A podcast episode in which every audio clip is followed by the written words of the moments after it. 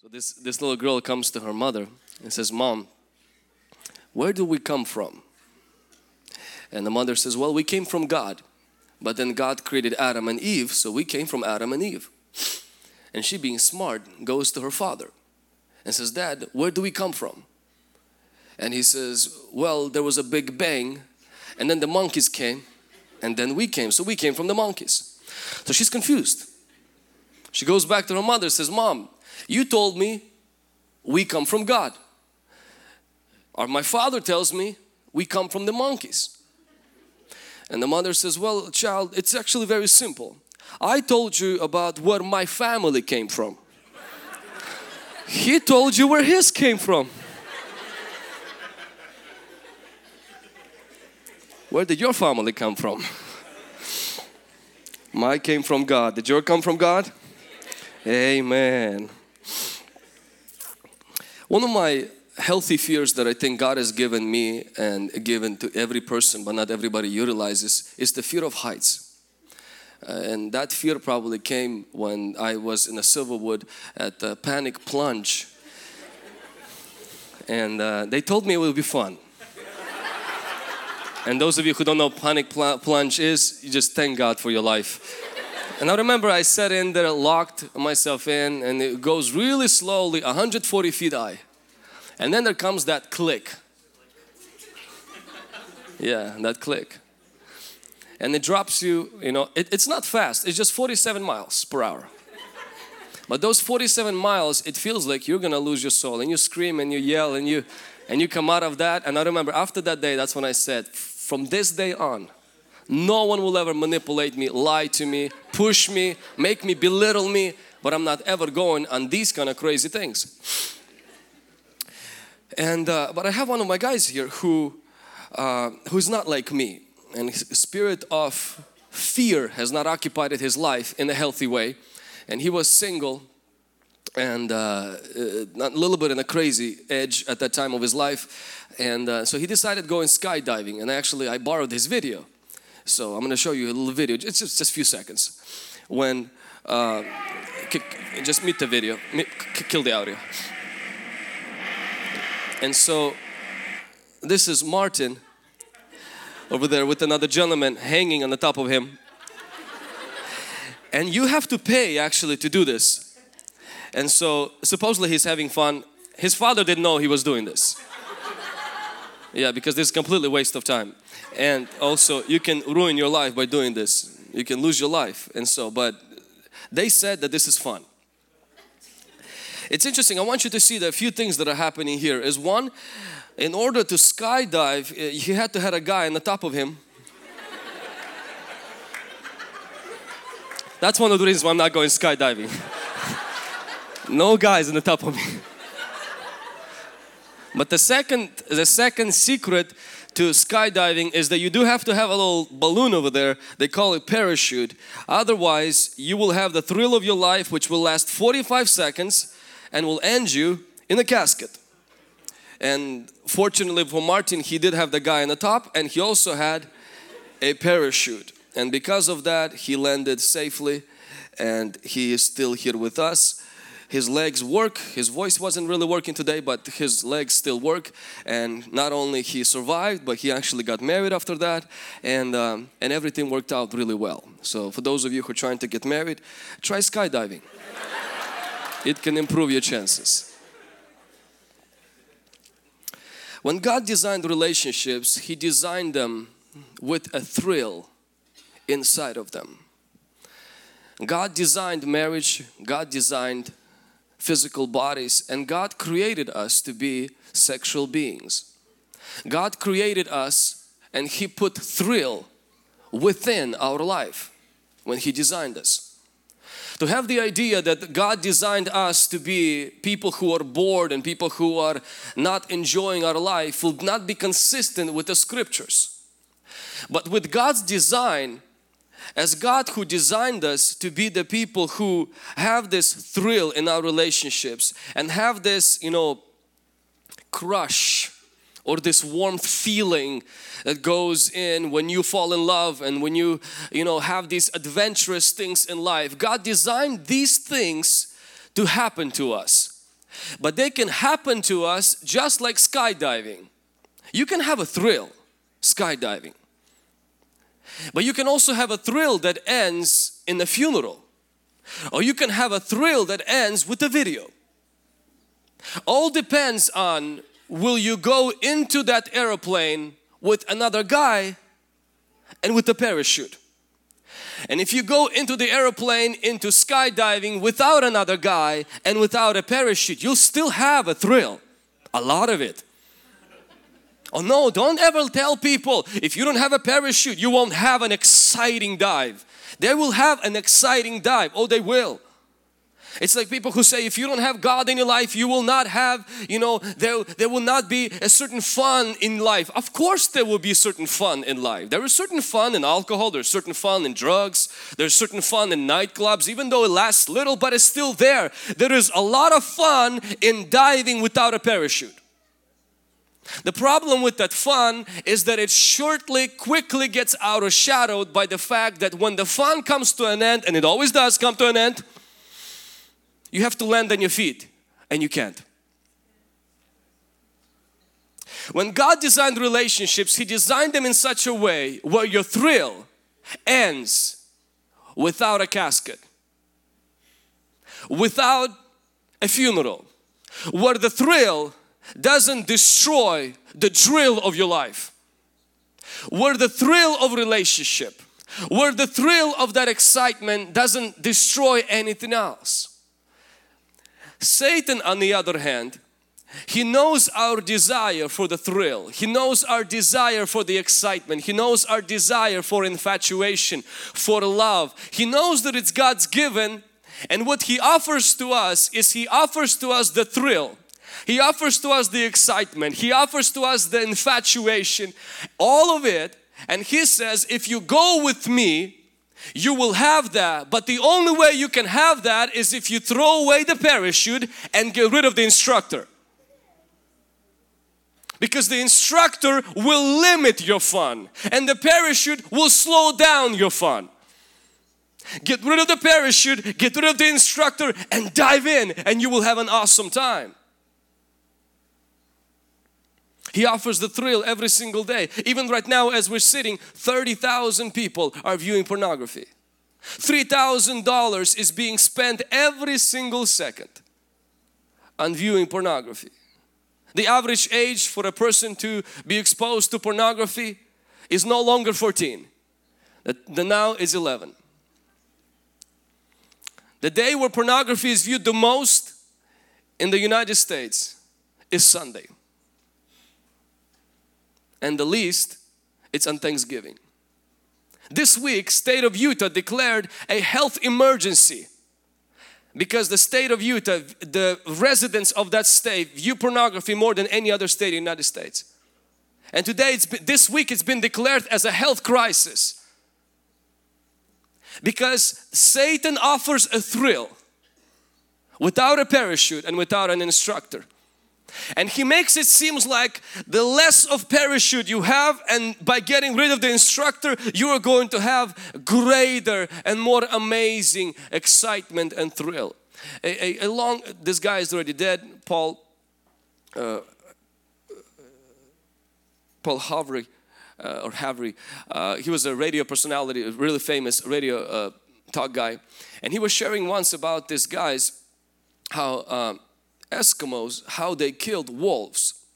And he shared a very interesting story about how they would not attack wolves directly, but take a knife with a very sharp blade and cover it with a layer of blood. And they would cover it with a layer of blood, let the blood dry up, then cover that layer again and cover that layer again cover it for about three to five times and they would go into the woods and stick that knife into the ground and abandon that knife and because a wolf, you know, has a craving inside and it, and it tastes blood from afar, a wolf has this craving for a thrill for that excitement for that for that it speaks excitement to him. So he quickly goes in and he comes close to that knife and he begins to lick that knife. And he begins to lick that knife more and more and the thrill kicks in and the excitement kicks in. Until licking that he's not recognizing that he's beginning to lick a warm blood. And it's his own blood. Because the knife that was in the ground is already in his own mouth. And the wolf dies and that's exactly what the enemy uses. We have a natural desire for relationships. We also have a natural desire for sex. God made us into physical beings. If God did not create that natural desire, He would have put wings on you and He would have removed certain body parts. But He placed those parts in you and didn't give you wings, which means that you are a human. You're not an angel and you should stop being an angel. But with that said, you must also understand you are not an animal. An animal lives by their urges. An animal doesn't have self-control. I mean, I know you've been telling your cat to do that, but no self-control in their kingdom whatsoever. No self-control in the dog's kingdom because they are animals. They don't have spirits. You and I do. And so we must understand that God created us with this natural desire. And what the enemy does is he wants to give us something that looks like that and lie to us and tell us that the only really way to live the most thrilling life is to throw away all of God's restraints. Throw away God out and go and satisfy yourself. And listen, you will be satisfied. You will have the thrill, but with the funeral. But with the consequences that will make the thrill be the most regrettable thing about your life. At that time, it will seem like the most exciting thing.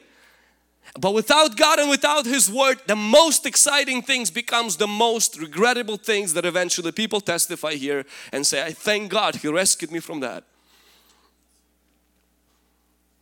Sex is not the problem. Lust is. You know what lust is? Lust is the athlete's foot. It when it itches and you scratch it to relieve the itching and it itches more. You scratch it hoping it will go away but it only intensifies. And that's what the devil's plan is. And today we are here and the devil doesn't want me to talk about what I'm going to talk about because uh, we're going to slap him left and right. And I know some breakups might happen after this service. I know some uh, brothers will be left and abandoned. And I know some sisters will have to lean on Jesus perhaps. That's not my intent at all to cause breakups or I just want people to get married. That's but I want people to stay happily married. But for that to happen we must also deal with this issue. We must today settle it in our relationships and before even we get into our relationships of God's way of doing things. And that God's way is not to steal your thrill. The guy who was jumping with Martin his goal wasn't to choke Martin his goal wasn't to, you didn't see a sour face on him. You didn't see this grin. You know, I am mad because Martin is jumping. You didn't see that. You see, you saw excitement. The guy was ecstatic. The guy was pumped. Actually, he was the one recording everything so that Martin can replay it and so that I can talk about it.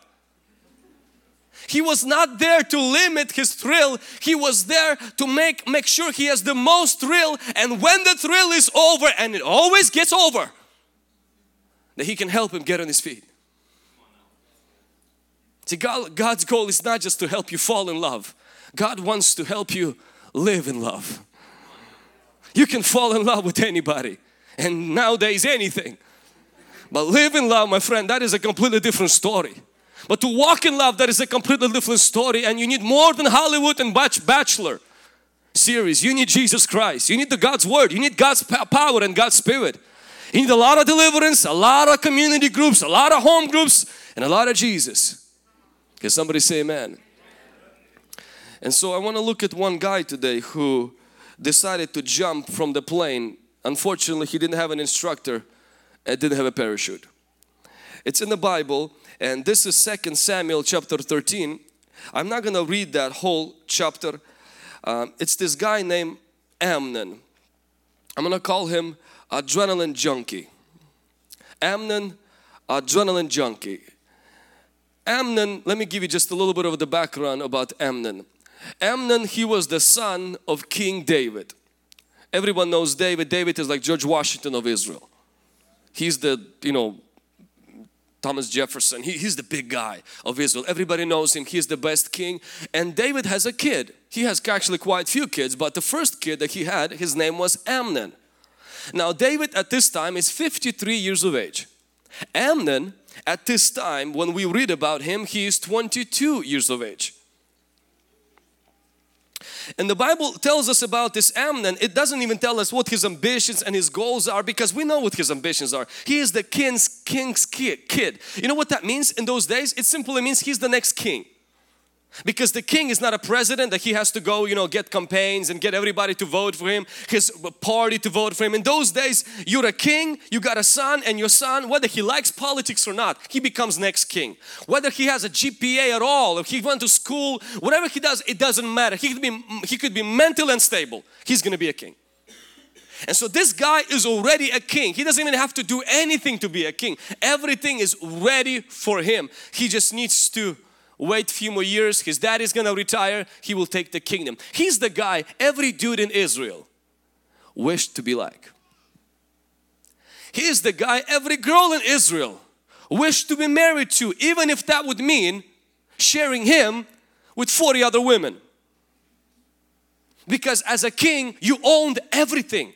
You didn't get some hundred or three hundred thousand dollar salary like a president. Your salary was everyone, anybody, what anybody had, that's yours. Taxes, that was your money. I mean, this guy is loaded. He has everything going for him. His daddy was the man of God. His daddy searched for God. He wasn't perfect, but he was after God. And Amnon, the Bible tells us about him. It starts like this. It says that Amnon was in love. Doesn't tell us nothing about him, just the fact that introduces him at 22 years of age that he falls in love. And there's a problem with this love story. One is that he falls in love with Tamar. Let me tell you about Tamar. Tamar is 15. And Tamar is his half sister. So little complications. That's where it's complicated came from. Very complicated. 22 years old and a 15 year old girl and the Bible says he falls in love with her. And the scripture says and it was improper means it was not right for him to have her.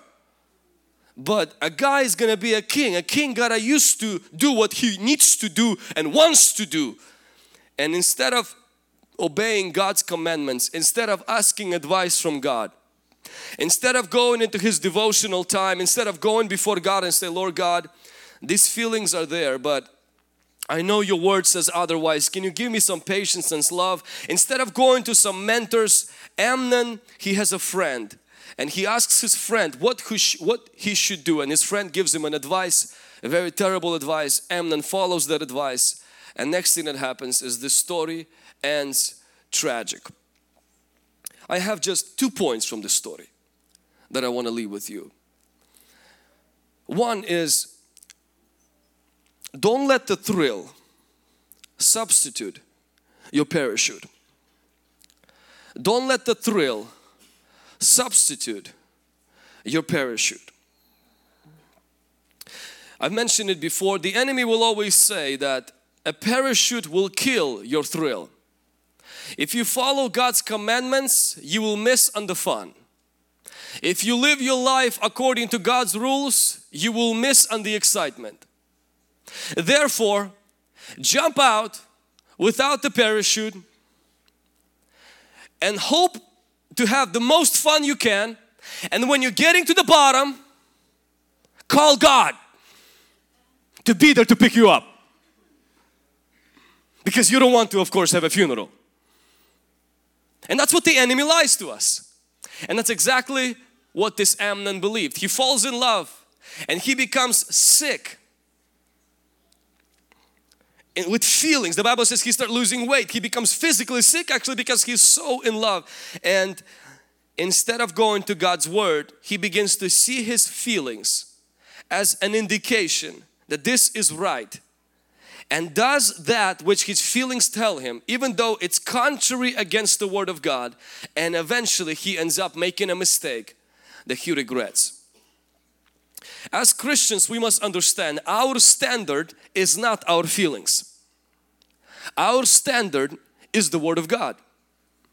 As Christians, we must understand is the measuring line for us is not our infatuation. Just because it feels right, it doesn't make it right. Just because it feels so good, it doesn't make it so good. Were you in love at the age of 14? Man, it felt right. You knew you're gonna get married to the person whose name you don't remember now. But how many sleeps you missed?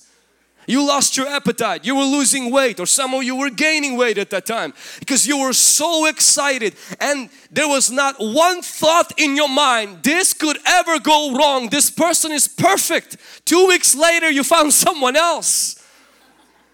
So, by now, being 20, 24, you can come to one conclusion your feelings are not consistent. They are so unreliable. When a married man begins to throw an eye to another woman that is his friend because his marriage is struggling and those feelings become so real and they so they're so strong, my friend, just because it's real, it doesn't make it right. And just because it feels good today, it does not mean it's good for you. And that's a simple truth you have to embrace today because the devil replaces your emotions with God's word. God's word holds the heaven and the earth. Your emotions cannot even hold one hour without switching. You have a bad day, go drink coffee, emotions changed. You have a bad day, somebody gives you $50, your emotions go through the roof. Your emotions cannot hold anything. They're like this up and down. And when you begin to put your life on them instead of the Word of God, push the parachute out and say no I'm gonna go for the thrill. I don't need the parachute. I don't need God's word to tell me who I should be with. It's my life. I can do it on my own. My feelings my heart will lead me. Well it led you last time and it wasn't really good. Today we live in a generation where love is God. Supreme Court has Supreme Court has defined if you're in love, it's right. Today in California, people are going to court who want to marry their animals. It's there are those and studies have been done already proving that there is such a thing as a healthy thing when a man, an old man has an attraction for a little child. Universities have done studies already proven to be right and you will see why is it wrong for them to love if it's not wrong for you to love. The problem we have in our generation is we made love the standard. God is our standard as Christians.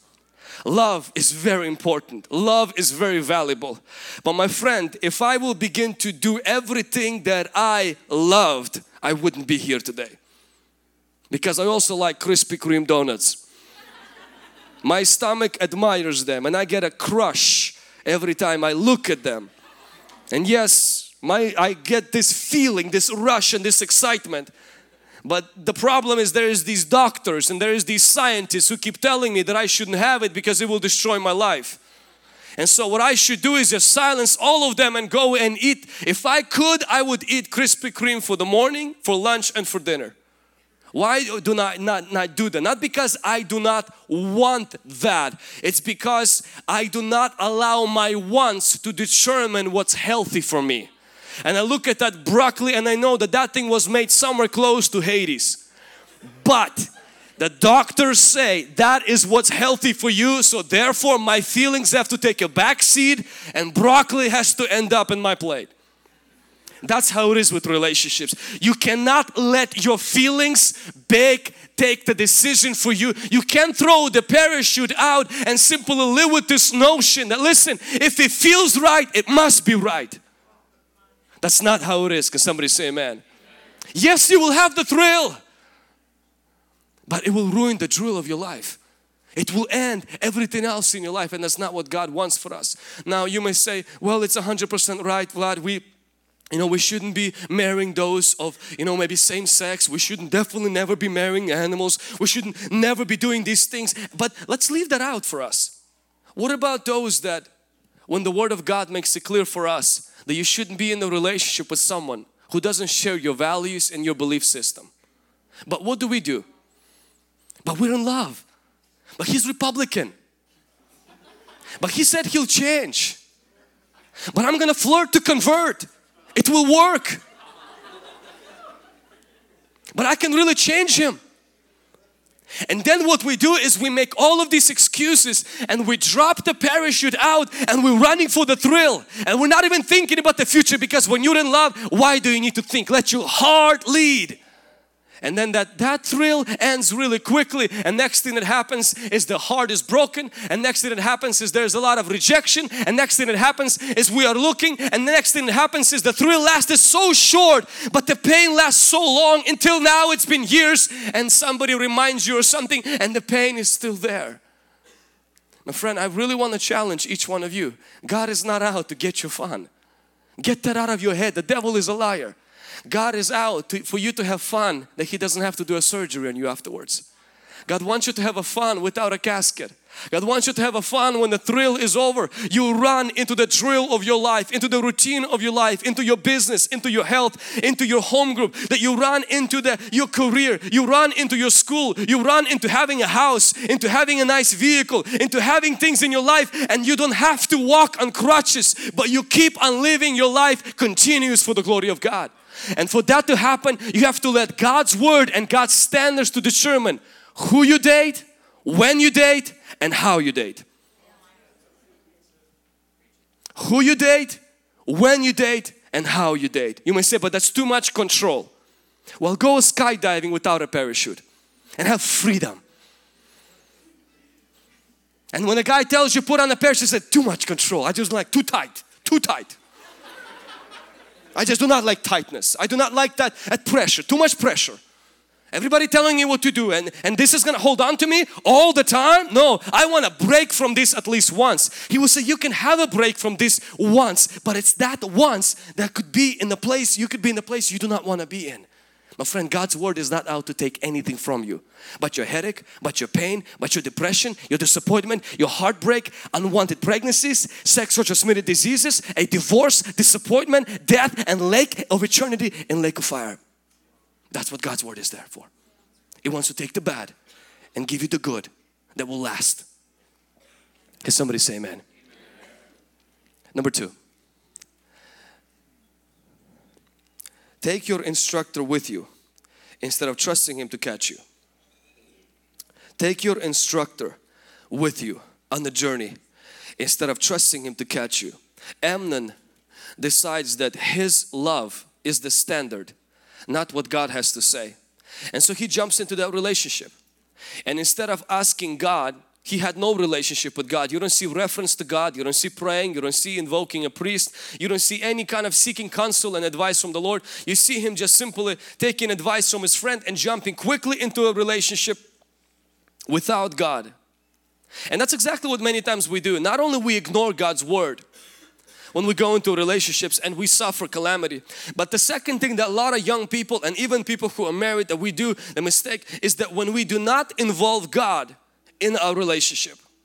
When we have God in the universe, we have God in church, we have God in our Wednesday service, that we have God in our Sunday service, we have God in our home group, we have God everywhere it seems, but not in our relationship. We don't talk to Him about our relationship. We don't involve Him in our relationship and our relationship doesn't revolve around Him. God is a spare tire. We don't let, religion get in between us, I heard people say. Well, that is a completely awesome thing. You can go do it by yourself. But at the same time, sooner or later, you must understand life is not that long and you're not and I are not that brilliant. We need an instructor and his name is God and he wants to help us, not choke us and he wants to be our advisor in life. When we don't have God in our relationships, three things will happen. Is you will expect the other person to be God you will always make the other person to be that which is God. You will expect them to be perfect. Oh, and they will be perfect first few months. And then you find out their breath stinks.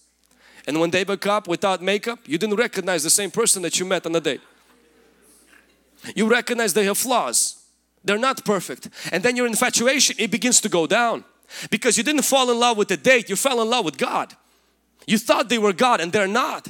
It's like that, uh, you know, lady said, you know, I was his, I was his goddess. And, and they said, what happened now? He said, well, he became atheist. When you fall in love with the goddess, my friend, you will quickly become an atheist because she is not God, he is not God. But when you don't have a God, you need to find one because you were created by a God to have a God. You will quickly begin to make something into a God who cannot be God. You will quickly find out that your date is going to try to become your doctor. Your relationship will become a rehab. And marriage will become the magic pill that will fix all the problems. It will make the loneliness go away. It will make the lust go away. It will make all of this pain and suffering I've experienced as a child. It will heal all of that because now I am married and now I am in love. No one can fix all of your problems. If they could, God will send His Son to die on the cross. He will send marriage to die on the cross for you. He didn't. Marriage cannot fix anything that Jesus doesn't fix first. If you don't have a relationship with God, your relationships that you're gonna go into, you will expect it to be your rehab. You will try to suck literally things that only Jesus Christ can give you. They are not the Messiah. You say, well, his name is, his name is Jesus. His last name is not Christ. His name is Juan, not Jesus. His name is not Jesus and he doesn't have nails.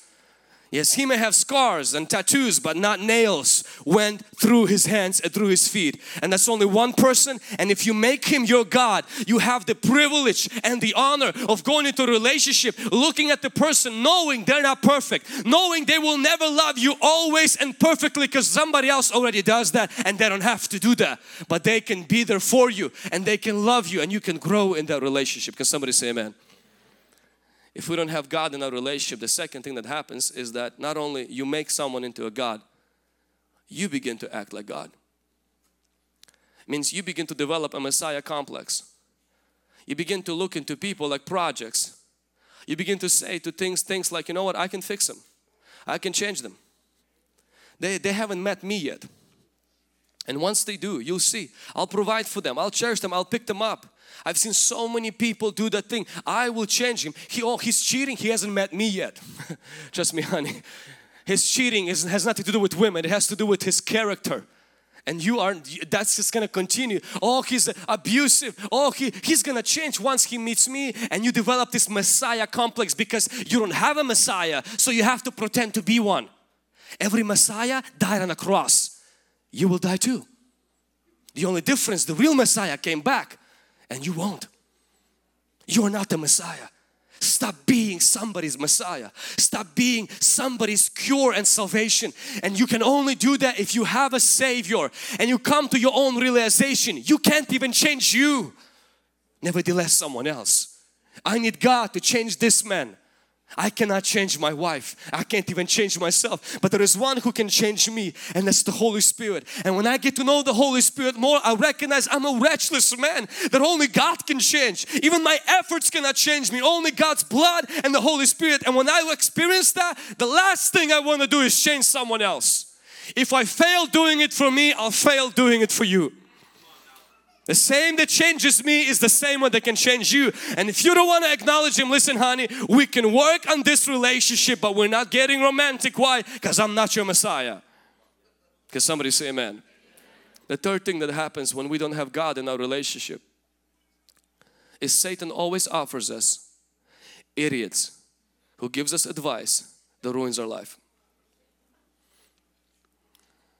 You know what? When Amnon didn't have God, Satan had a friend. And this friend came to Amnon and you know what this friend told him? He says, lie to your daddy. Tell your daddy you're sick. Tell your daddy you got fever.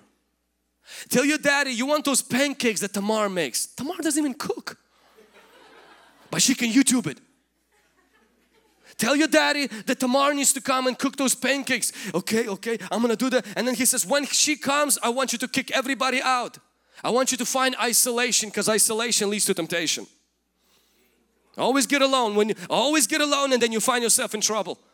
And he says, I want you to get yourself in isolation and after that, I want you to just do like in the movies. You know, you saw in the movies, you know, where like clothes flying out and just like all this passion. You know, passion, bro. It's about passion. And what if she doesn't like it? No, the, when the girl says no, it means yes. And that's exactly what this idiot straight from the pit of hell poisons this guy's mind. And this guy has no God or relationship with him to check this through. And he's like blind sheep led to the slaughter. Does everything this idiot tells him to do. And you know what happens? He rapes her. Because she said no amen yes according to the advice of a friend. And when she tells him hey so Vince now you got me let's get married. She, he says no. And the Bible says he started to hate her with more hate than the love that he had for her. He got what he wanted. Now he didn't want what he got. That's the always the story of people who fly without parachutes and instructors.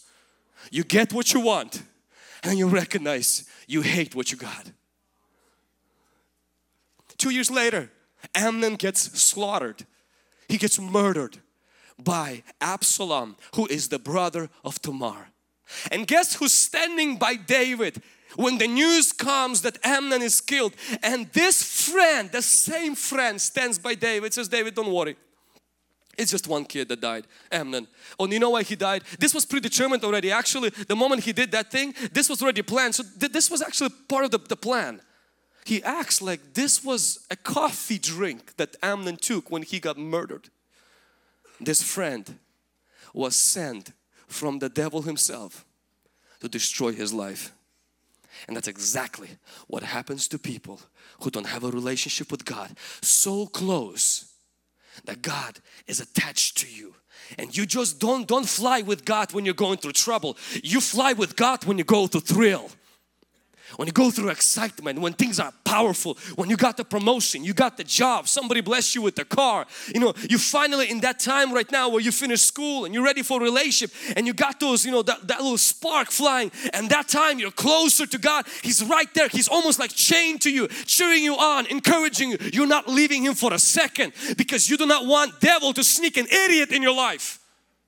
And listen, this is how bad friends influence us, not by their advice by, by, their, by their influence. Word influence has three letters in it which is very deadly. It's called flu. Influence. A flu doesn't necessarily work. Now you can get a flu by going, you know, getting a shot, but most of us do not get a flu like that. Most of us get a flu by hanging out with somebody who has a flu. When somebody walks with the flu, they don't come to you and say, hey, I have a flu, be careful. No, even today when people came in, I said, hey, how you doing? They said, are you feeling better? And I know what they're meaning. You know, if I still have sickness so that they can stay away from me, completely acceptable. And I asked them too and I said, are you feeling better? Do you have a fever? No, no, I don't have a flu. Nobody comes and tells you, hey, my name is Lat, I have a fever. No. People come in and you see them coughing, you see them, you see them a little bit pale, you see, you see them not looking all right. And what you must understand at that moment is when somebody has a flu, they don't advertise it, but they spread it. And because of flu, it just spreads by coming in contact. That's exactly how bad friends spread the devil, the devil's kingdom in your life. By being there, they begin to influence your life in drinking, influence your life in smoking, influence your life into sexual immorality. It just kind of comes on you because you have no one connected to you to fight that off. Relationship with God, it's a life or death issue in the generation we live in today. Satan has traps set up everywhere now. He will give you thrill. It will be a thrill, but it will end up in a ruin. Or he will set up some kind of a friend.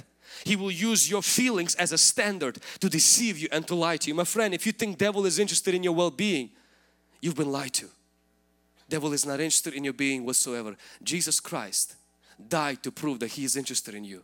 He cares for you. He created you and He loves you. Can somebody say amen?